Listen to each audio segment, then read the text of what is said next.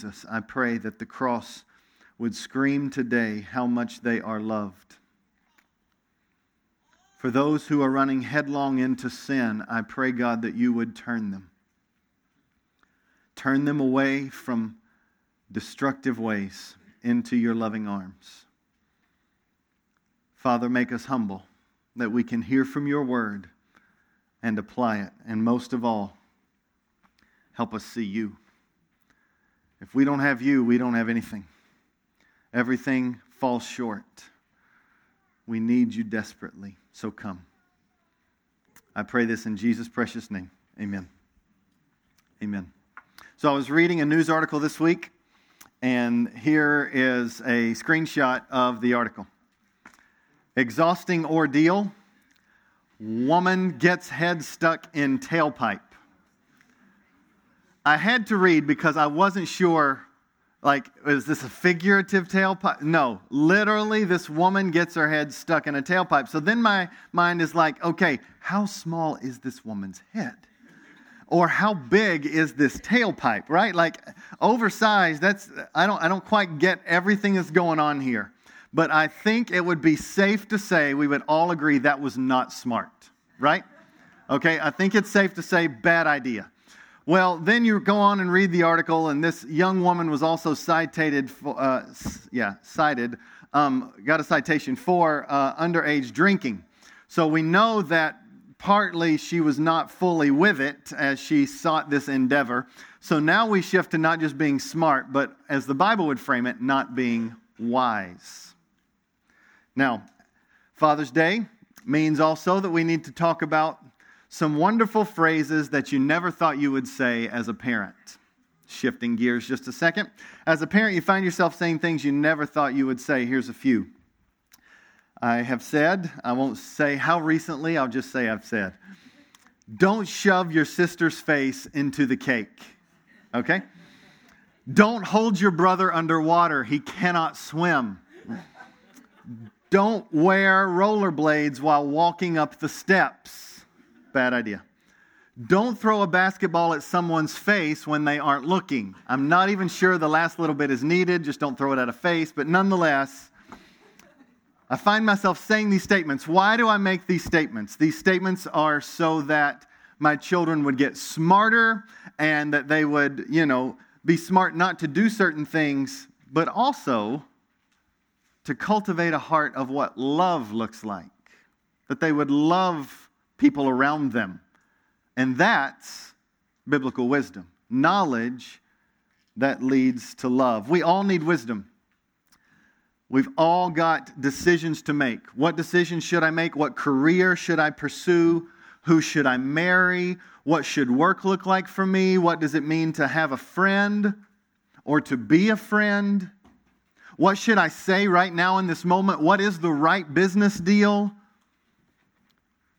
How should I spend my money? Many of these are common to all of us. But biblical wisdom says that the answers to these questions are not just so that life would get easier or that things would be manageable.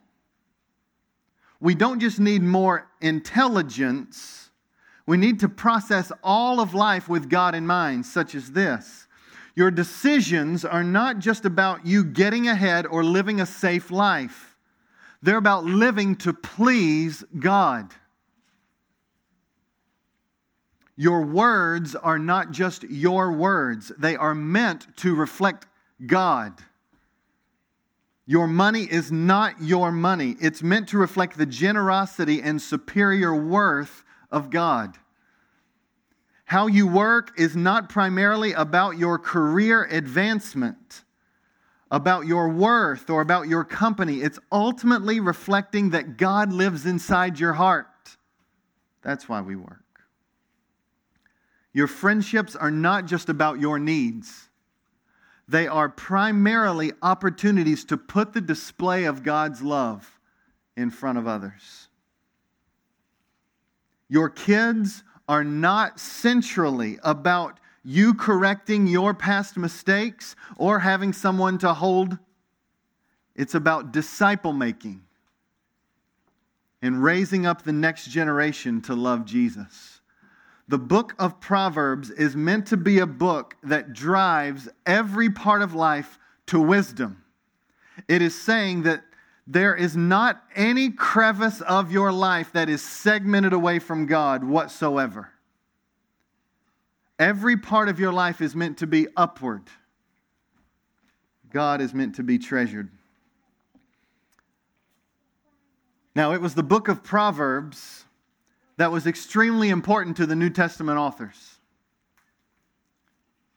It was the book of Proverbs that Paul used when writing about humility and unity. He turned there in Romans chapter 12.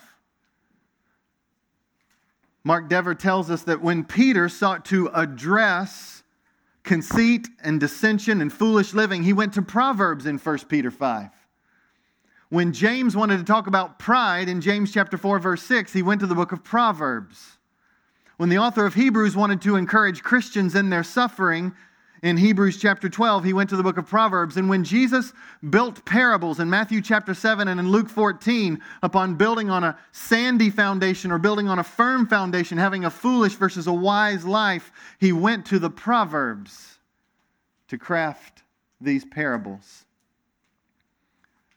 These, these pages that we are getting ready to dive into in the book of Proverbs, they're important. They're important for living, for encouragement. But why us? Why TCC? Why now?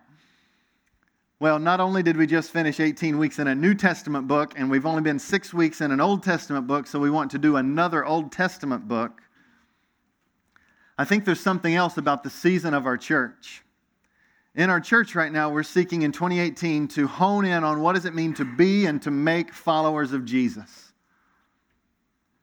Jesus says in Matthew 28, he says, All authority in heaven and earth has been given unto me. Go therefore, make disciples, baptizing them in the name of the Father, Son, and Holy Spirit, and teaching them to do what? Obey all that Jesus commands. The Proverbs, as we will see, is meant to help us understand the foundation for the commands of Jesus and even the contents of the commands of Jesus. We're meant to see the commands of Christ on these pages so that we become disciples who we obey Christ. Many times we can talk about obedience as a means of legalism. Well, I'm obeying to earn. Yes, you obey to earn God's favor. That's not how it works. You are accepted by simple faith alone. But all of a sudden, we have taken a legalistic religious culture and we have made obedience a bad word. And yet, the scriptures say obedience is necessary for life. It's necessary for your joy. It is necessary to give the appropriate glory and honor and respect to God Himself. Many of us are miserable because we've made obedience a bad word and optional. And so Jesus says, No, you are saved by faith alone, but obedience is not optional. I'm, we are meant to be in a community of faith where we teach one another to obey everything that Jesus commands. And I'm saying the book of Proverbs helps us. It helps us know the foundation and it helps us know the content of what Jesus summarized all of his commands love God with all your heart, soul, mind, and strength, love your neighbor as yourself. So that's why we're in the book of Proverbs. After we finish this for eight weeks, then we'll dive in in the fall to the book of Galatians. But for right now, we are in the book of Proverbs together as a church. So let's look at cha- uh, Proverbs chapter 1, and let's do just a little bit more intro here. Proverbs chapter 1, verse 1, it says this The Proverbs of Solomon, son of David and king of Israel. So right now you have this book attributed to the sayings, the Proverbs of a man named Solomon. Solomon was the son of King David, and Solomon in the, in the Bible is known for one thing. Does anybody know what it was? Wisdom. And then he's also known for running his life off a cliff and being a train wreck. But that's a different part of his story, okay? So at first, he was wise. And that's where in his wisdom we get the book of Proverbs. The train wreck version of his life, we get his meditations book of Ecclesiastes. And we see him beginning to run away from God as his anchor. But here in the book of Proverbs, we have the, the Proverbs, the wise sayings of Solomon. Now, Solomon had thousands of these Proverbs, and we just have a few hundred here in this book. So, although some of these statements are from Solomon, we also begin to see as you read through the book of Proverbs that not everything here is put here by Solomon.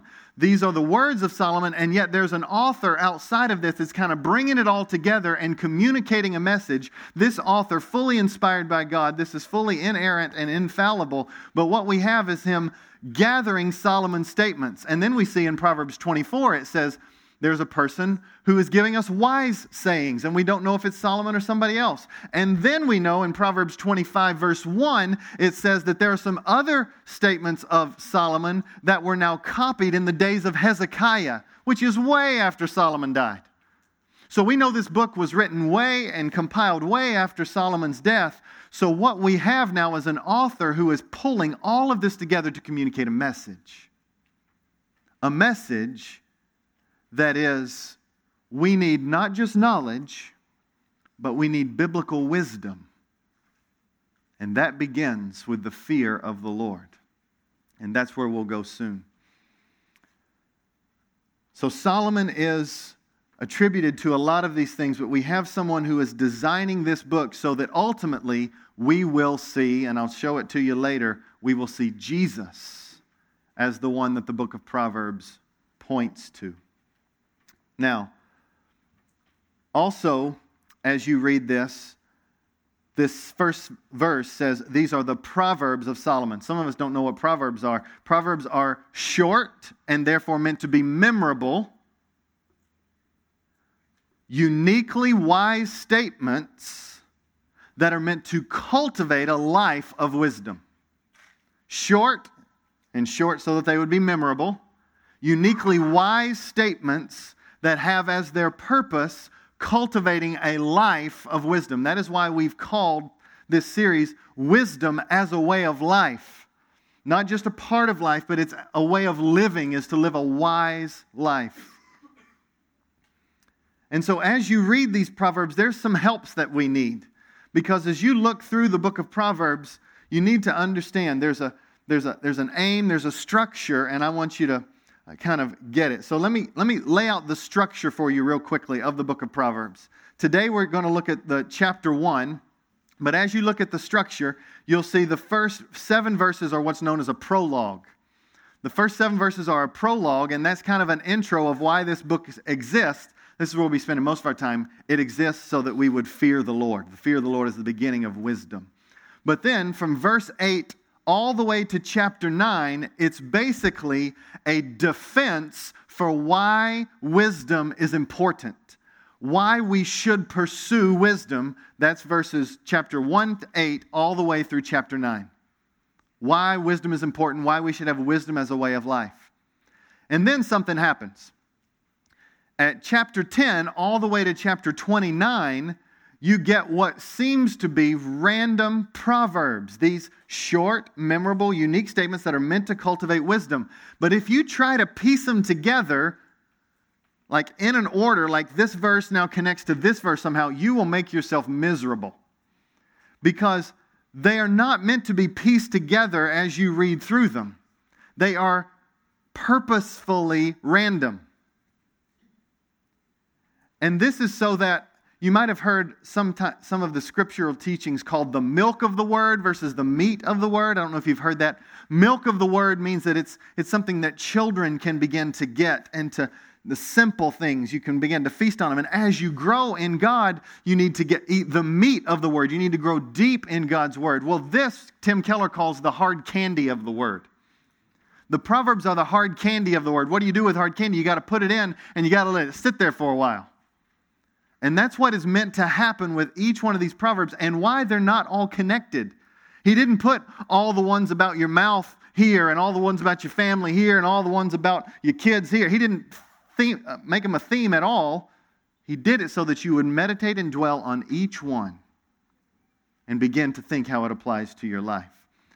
Now, as you that's what happens in Proverbs 10 to 29 and as you begin to read these isolated proverbs, here are seven quick principles. I won't spend a lot of time here, but seven quick principles that as you read these Proverbs, it might help you in your journey through the Proverbs. I got these from Mark Dever in his book, The Message of the Old Testament, so I adapted these from him. But here we go. Let's dive through them real quickly. As you read through a proverbial statement in chapters 10 and following, here are some common principles that'll help you. Number one, common sense is required. Common sense is required. Dever uses this illustration of a common proverb that we use, not found in the Bible, but that we use today look before you leap. If someone says, look before you leap, it means that you should take caution. You should look around you before you jump. Now, if somebody doesn't look before they jump and they jump and they're perfectly fine without taking caution, does that make that proverb untrue or false? No, it doesn't, not at all. Proverbs are meant to say that it is a true statement that requires some common sense because it is wise and generally true. More times than not, it is a true statement. It's true of life in general. And so that leads us to a next idea, and that is individual proverbs are not exhaustive, but are normally true now. Now, that can seem wordy. Let me just walk through it. It's not exhaustive. When you take this statement, look before you leap, that is not meant to be a treatise on jumping, right? It's not telling you how high to jump. It's not telling you how long to look. It's not meant to explain all about jumping to you. That's not its purpose. So it's not exhaustive. These proverbs are not meant to be everything that's ever written about a certain subject. But instead, they are short so that they're memorable, so that you can put it in your pocket and you can live life with this general truth. It will protect you, it will guide you. And this leads you to number three individual proverbs are ultimately true. There are several proverbs that give you this sense that if you follow God, if you walk in righteousness, there's this general sense that things will go well for you. And that is a general sense of the Proverbs. However, let's look at the life of Jesus. Did he follow God, his Father, fully? He sure did. Where did it wind him up? On a cross to die for our sins. How many righteous people who followed this Savior ended up also dying a martyr's death? Does that make these proverbs untrue? No, because they're not always true in the here and now, but they are ultimately true in the end. Because is it well for Jesus right now? Raised from the dead, seated at the right hand of the Father. Yes, it is. Is it well for those saints who gave their lives? Ultimately true. Yes, it is, because they are in the presence of Almighty God. Proverbs are true, but there is an ultimate fulfillment that it doesn't always transfer to the right here in its immediate application. Number four, individual proverbs employ poetic imagery. So here's a proverb The tongue of the righteous is choice silver, the heart of the wicked is of little worth. Now, you guys are all smart enough to know that your aim, according to this verse, is not to dip your tongue into silver. That's a stupid idea. Sorry, kids. Bad idea. Shouldn't do that, right? That's because we're reading this as poetry. It's a sense of when you say good things, it is valuable like silver. When you tear down, your mouth is proving that your statements are of little worth. So we have to understand some of these things are poetry. Number five, individual proverbs are partial in themselves. So there are several proverbs in the book of Proverbs that are about bribes. There's one proverb that actually almost makes it sound like bribes are okay. And if you take that proverb out and slap it on your refrigerator, be like, okay, it's time to bribe. But if you read the, all the proverbs, you begin to see that that was written in, a most, uh, in an almost sarcastic way in an almost way to kind of mock the fool statement because the Proverbs show that the bribe is an abhorrent way to deal with your money and your interaction and your transactions. So now you have to say individual proverbs sometimes are partial. You read them in the whole of the book, and that communicates a broader sense or a broader message. Mark Dever talks about it like clipping out coupons. Sometimes we treat the proverbs that way. We clip out the coupons, we clip out the one verse that we like a lot, we slam it on our fridge, and that's how we live, but we don't look at it in light of the whole of the book. And we've got to look at it individual proverbs in light of all that what God says. Number 6, individual proverbs are sometimes obscure. There are many times when you are reading the proverbs that it's it, it's just not clear exactly what it is saying. It seems to be a little fuzzy. And I just want to caution you don't build all of your theology off of these obscure individual verses that are standing out there. You have to make sure that you're reading it once again in light of the book, which leads us to number seven. As a book, the Proverbs are how to live before God. What's that mean? It means that if you just take these individual sayings and you say, I'm trying to be a better person, you've missed the point of the Proverbs.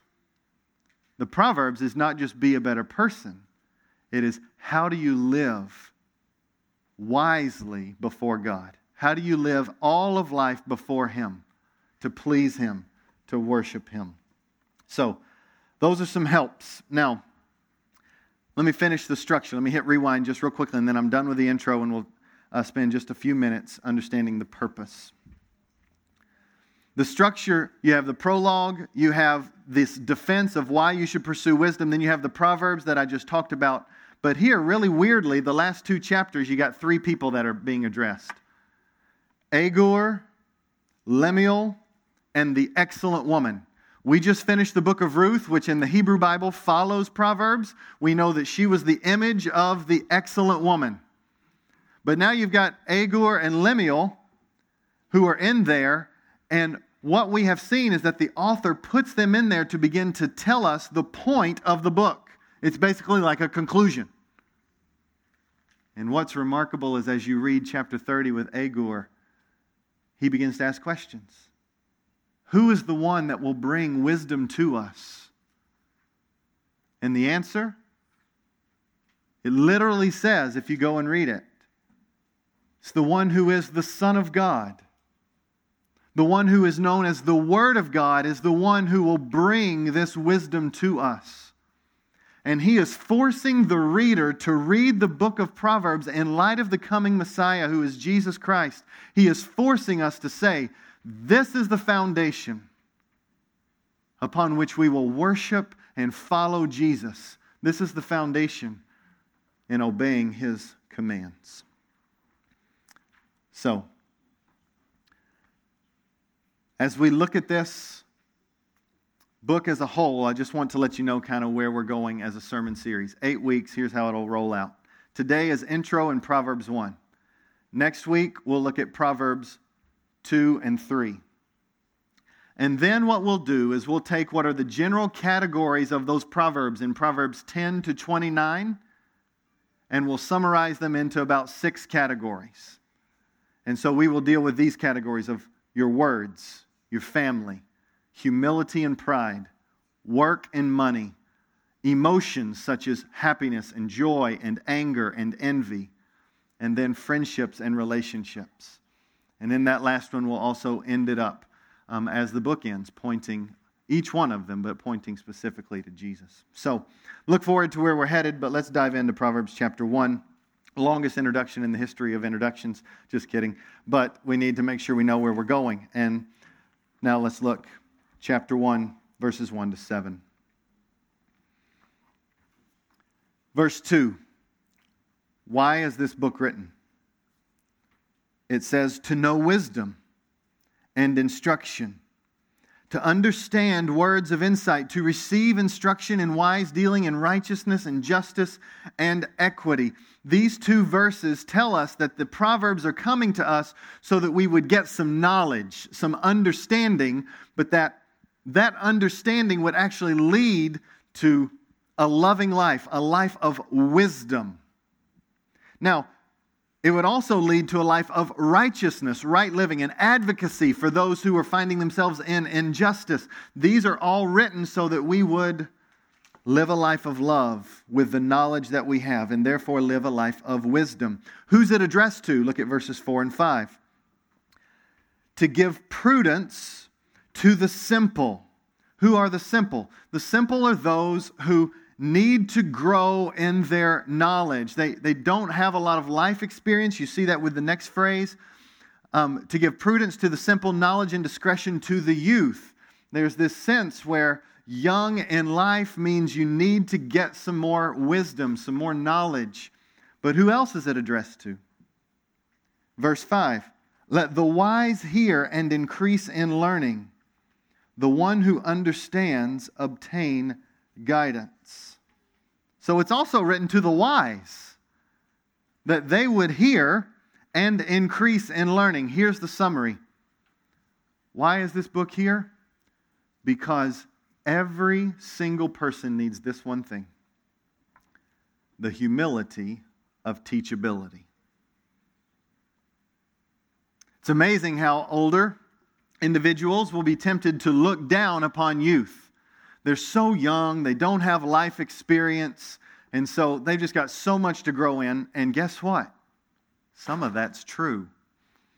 And then you can imagine the young look down, they just don't know the times, they just don't know the culture, they just don't know how life should go. And you think you know everything when you're young. Well, you don't know everything, but some of those statements about an older generation, they can be true as well. But here's what the Proverbs are calling out the Proverbs are calling out for us not to live foolish lives of self sufficiency, but to be teachable. The young are meant to ask questions, to learn, to seek guidance from others. The older ones are meant to learn and seek guidance and counsel from others. You never expire from learning until you're dead. And then you actually you'll learn forever. So we have to be careful whether you're young or whether you're old. The admonishment is for everyone to place themselves always as a learner. And how many times is it tempting when someone gives you advice to kind of buck up, kind of get a little defensive? This is the contrast between humility and pride. We need to be learners, we need to be teachable. Now, look at verse 7, because this is the summary of verses 1 to 6. This is the purpose of the entire book summarized in a verse. The fear of the Lord is the beginning of knowledge. Proverbs chapter 9, verse 10 says, The fear of the Lord is the beginning of wisdom. So, knowledge is the growing and understanding that leads to a life that's fully submitted to God. That's a life of wisdom. So, they both work here. The fear of the Lord is where knowledge and wisdom begin, He's the origin of it all. But fools despise wisdom and instruction. And now, what happened? Happens is verses 8 through 19 explain this fools despise wisdom and instruction, and verses 20 all the way through the end of the chapter begin to point you to following the fear of the Lord and walking in wisdom. So look at verse 8 with me. Because the fear of the Lord first begins by walking away from foolishness. This is this is the main idea. We have to walk in the fear of the Lord. That means we walk away from foolishness. And here you see how it happens. Verse 8 Hear, my son, your father's instruction, and forsake not your mother's teaching. An image that runs throughout the Proverbs is this parent child dynamic. Listen to your parent. Now, we all know there are varying degrees of wisdom found in varying degrees of parents. I get that. But here it is again a general rule that it is wise for children to listen to either life experience, especially if you have godly parents, to listen to their walk with Jesus and to place yourself as a learner. Now, I have these kind of instructions at very holy places like the Waffle House or Krispy Kreme. I know that those places are known for their great health and their gluten free menus. But those places are where we find ourselves. That was a joke, kids. Sorry. Uh, some of you might not follow that. It's not true. It's, it's not gluten free there. Um, and it's probably not very healthy, but boy, is good. So when we land at the Waffle House, it is an opportunity. It is an opportunity for me to get one kid, a couple of kids, and just to sit there and to say, How are you? What's going on in your life? We do this as we go all the time. But it is special to take a special time, make a memory, get away, and to just look them in the eye and say, I care about you. I want to know what your hurts are. I want to know what your joys are. I care about you. But it's also an opportunity to do this right here an opportunity to warn and to caution. If you remind them of your love and of the love of God for them, then the warning is couched with, I don't want you to walk in ways of foolishness. I don't want you to go this way because it is hurting your life. You're hurting others. Please hear your Father's instruction because ultimately, I'm trying to reflect Jesus. So, whether these conversations are at a Waffle House or Krispy Kreme, pick your favorite spot in your mind. That's what we're doing when we sit down. This is our Waffle House moment. This is a time when God, as our Father, begins to speak into us and admonishes us to not walk in the path of foolishness, but to walk away from foolishness. Where do I get it? Look at some of the things that are said. Verse 10 My son, if sinners entice you, don't give in to their path. Verse 11, if they say, Come with us, let us lie in wait for blood, and then all of a sudden it goes to all of these horrible things, verses 11 through 18, that these people are doing to try to get ahead, to try to hurt others so that they look better. And then it's summarized in verse 19. Verse 19 says the summary of verses 11 through 18 Such are the ways of everyone who is greedy for unjust gain. It takes away the life of its possessors. Greedy for unjust gain. What does that mean? It means you are using others' weaknesses against them to better yourself. I'll say it again. You're preying upon others' weaknesses to get ahead yourself. The clear context is well, I'm going to make things harder on them so that I can succeed financially. You know, you want to keep this person in their place so that you can continue to climb the ladder, get the money, etc. That's unjust gain according to verse 19 of chapter 1.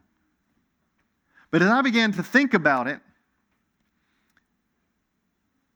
It applies in a lot of different ways. When you begin to use your weak, when you begin to use your power and your position to prey on the weaknesses of others.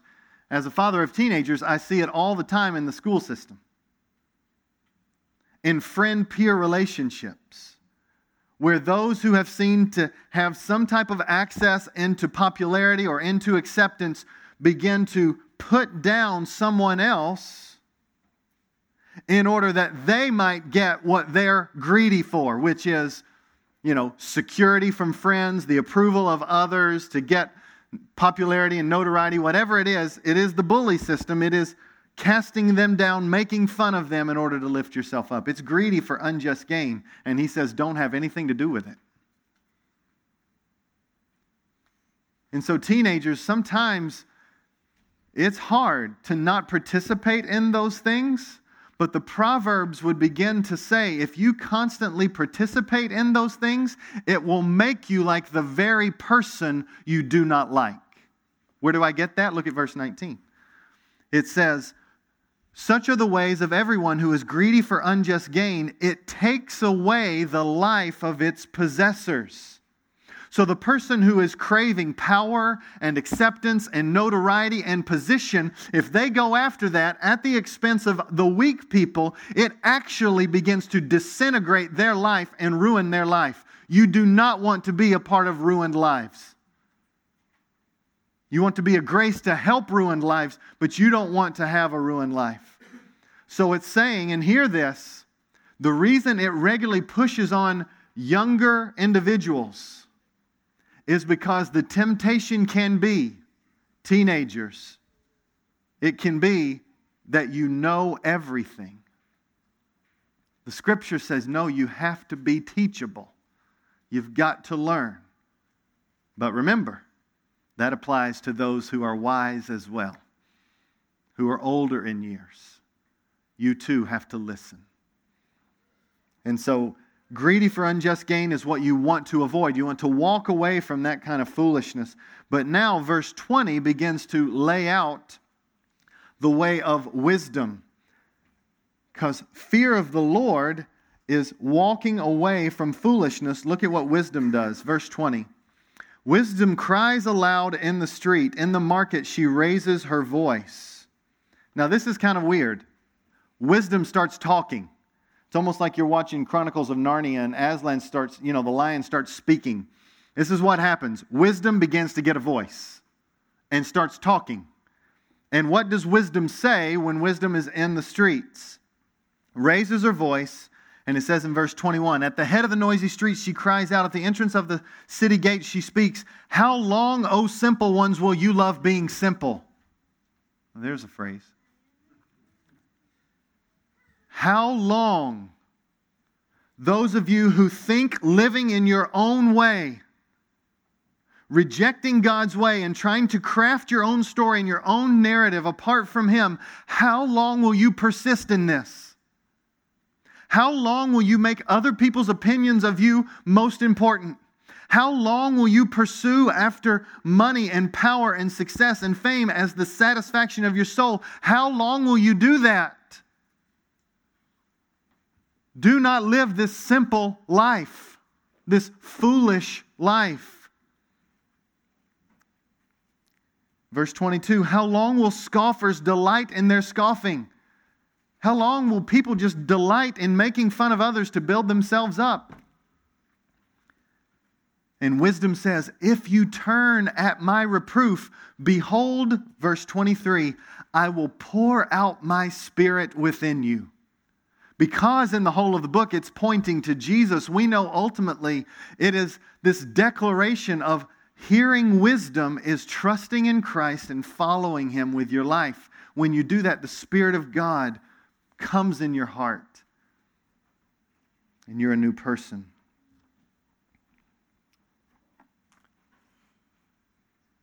But, friends, what we have found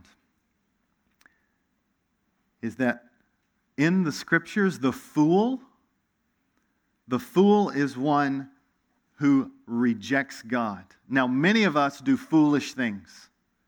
You can look at some of the things I've done and say, that was just foolish. Why did you do that? There's a difference. When you run away from God, with your life, in your, if you remember all the things we're going to go over, in your words, in your family, in your relationships. If you run away from God in all of those ways, you'll be called a fool. What we want to be is one who is filled with wisdom. Romans chapter 3, verses 18, describes this fool, and it says this There is no fear of God before their eyes. So if you get this, the wise fear the Lord, the fool has no fear of God before their eyes. So what is your choice? Psalms chapter 1 says this Happy is the man who walks not in the counsel of the wicked, nor stands in the way of sinners, nor sits in the seat of scoffers, but his delight is in the law of the Lord, and on his law he meditates day and night. The foolish life will run around with foolish ways of talking and foolish ways of thinking. However, wisdom is cultivated in spending time with God and His Word. I was talking with a friend this week, and he made a statement which I felt was really helpful. When it comes to this idea of the fear of the Lord is the beginning of wisdom, I've said that it's walking away from foolishness.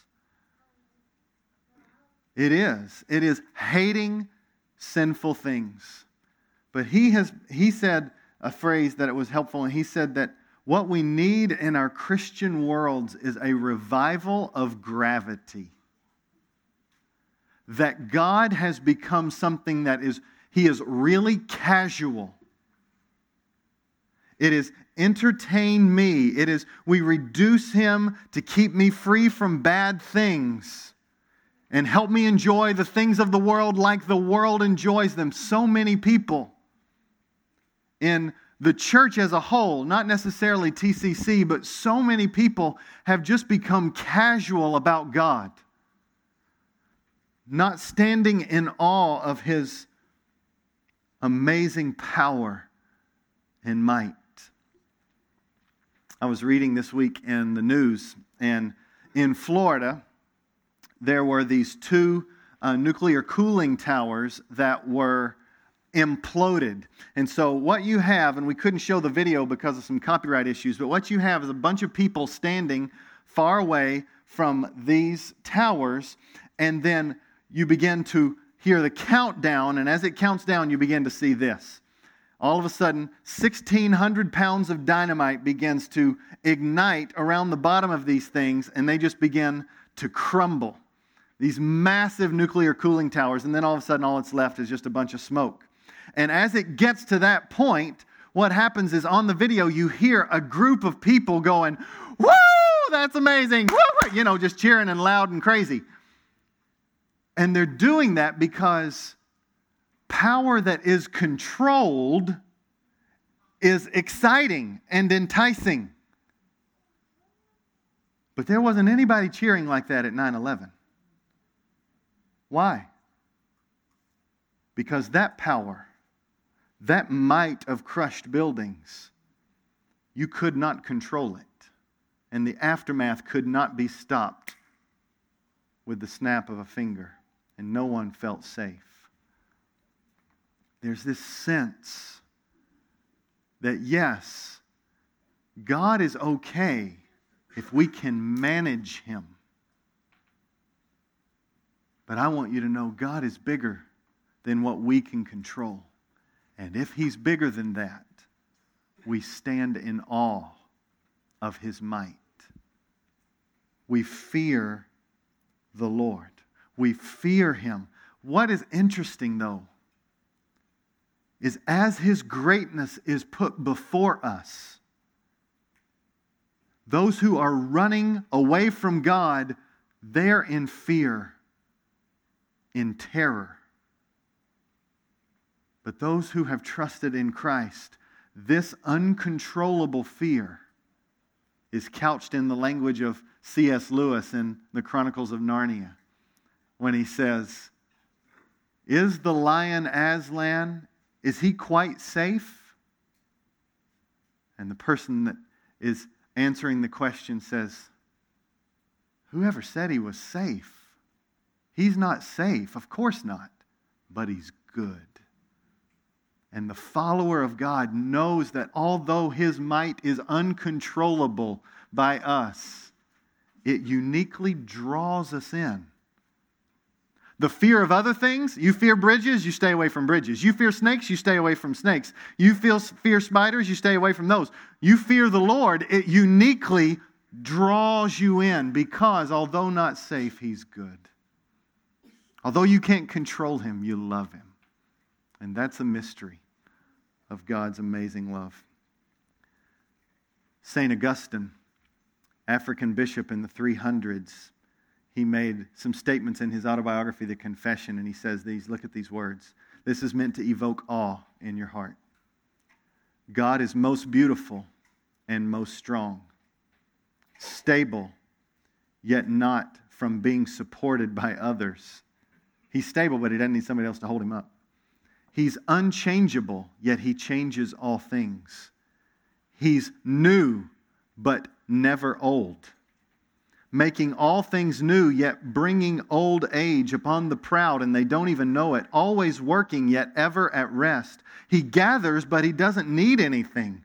He sustains and pervades. He is diffused in all of life. He is a protector he creates, He nourishes, He develops, He seeks, and yet He possesses everything.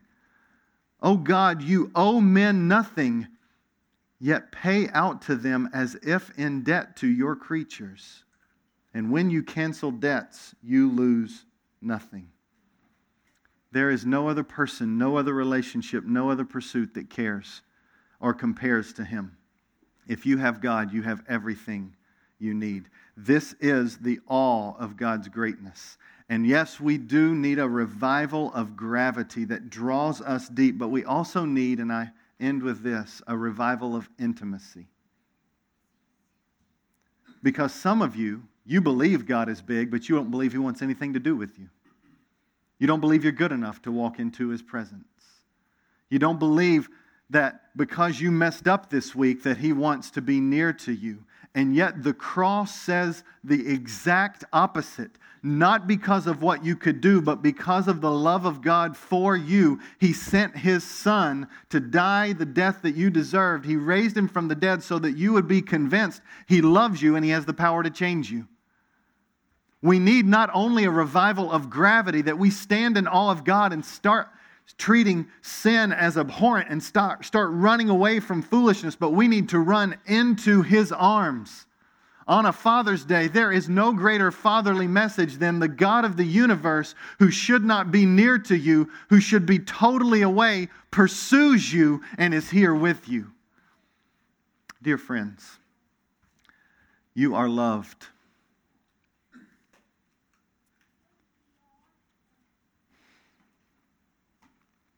But here's the deal How in the world will we grow to be wise and to know the love of God for us? I want to put forward this for you. Let's take an ocean, for example. If you've never seen an ocean, and I begin to do this, the ocean's amazing.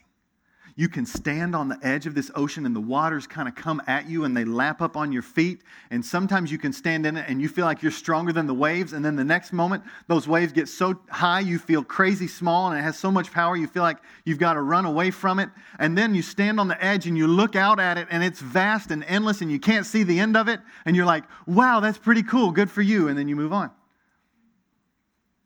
But if you ever stand and you dip your feet, in the ocean, and you look out at that vast array and you stand in the power of those waves, all of a sudden those words become 3D. They become a story you own, they become all that you possess. Friends, here's what happens we have deduced our spiritual growth to right here, right now. And although I believe with all my might that God uses His words in these moments to uniquely grip us and change us, in this moment right here, primarily the bulk of change happens not right here, but when you go home and you pick this up and you sit before Him and you say, I want to dip my feet in the waters that they were dipping their feet in. It does not happen primarily in Bible study in a group, although God moves in power in that. It's when you yourself take away from that study, I've got to be in God's Word.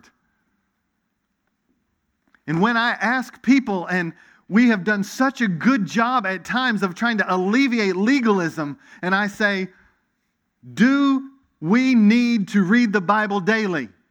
I will get many times no, I don't have to do that because I'm already accepted in Jesus. And that is completely true. You don't have to read to earn favor before God. However, do I need to read the Bible daily? Yes, to know the love of God for you. In trying to avoid legalism, we've missed the feast that is before us day after day when George Mueller says, Every morning I wake up to read his word so that I can make my soul happy in God. That's perfect. and so, I ask you, do you know the love of God for you today? I pray that there is a revival of gravity so that you will hate sin and run away from foolishness. But there's a revival of intimacy, that you will run into his arms and know how much He loves you. That's what the book of Proverbs wants us to do. Dive in, meditate, live in the fear of the Lord. Let's pray.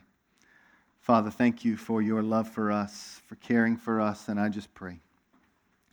I pray that the result of our time together would be that we would delight ourselves in your word. We would feast upon your word, that you would change us and make us your children. Father, if we are your children, we need to fear not condemnation, for the cross solves that. But if we have our trust in you, we fear not walking with you. We fear not experiencing your nearness and intimacy. We fear not finding the joy that comes from living a holy life. We fear not pleasing you. We walk in the fear of the Lord, and so we run away from foolishness and we want to stand in awe. Stand in awe that you would be near to us and stand in awe that you love us. Father, please for those who need to run away from sin, don't let them go this morning. May the resounding sound be I want all of my life to be yours. I want to walk in wisdom. I don't want to be hard hearted anymore. I don't want to act like I know it all. I don't want to segment parts of my life to just me. I want you, oh God, to take all of me. Force your way into my heart, oh God. Grip me. For some of you who aren't convinced that He loves you, I just invite you that these words are written so that you would know the love of God for you. The cross was to convince you that you are loved and to display the perfect righteousness of our great God. Run to Him today. When we take up this Lord's Supper, there's two tables in the front and one in the back. If you're a follower of Jesus, we just invite you we invite you over these next song or so that God, you would, you would just allow us, oh God, to know you, to share our hearts with you. Some in this room need to talk to each other and pray for each other or confess to each other. But whatever it is, I pray, oh God, you would take this Lord's Supper time and you would change us and you would give us the fear of the Lord. If you're not a follower of Jesus in this room, don't take of the supper. It's saying that you love Christ and you want to follow him, but this time is for you. You can call out to him and ask him to change you on the spot.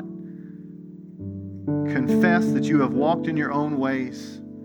Confess your sin. Ask him to cleanse you, to change you from the inside out. Don't try to fix yourself up. You'll never be able to do it on your own. Call out to him in faith. Ask him to change you by the blood of Jesus, and he will work on you from the inside out and make you new. Use this time for that. But wherever you find yourself, ask God to give you wisdom, fear of the Lord, love for Him, and for others. Let's enjoy this time together.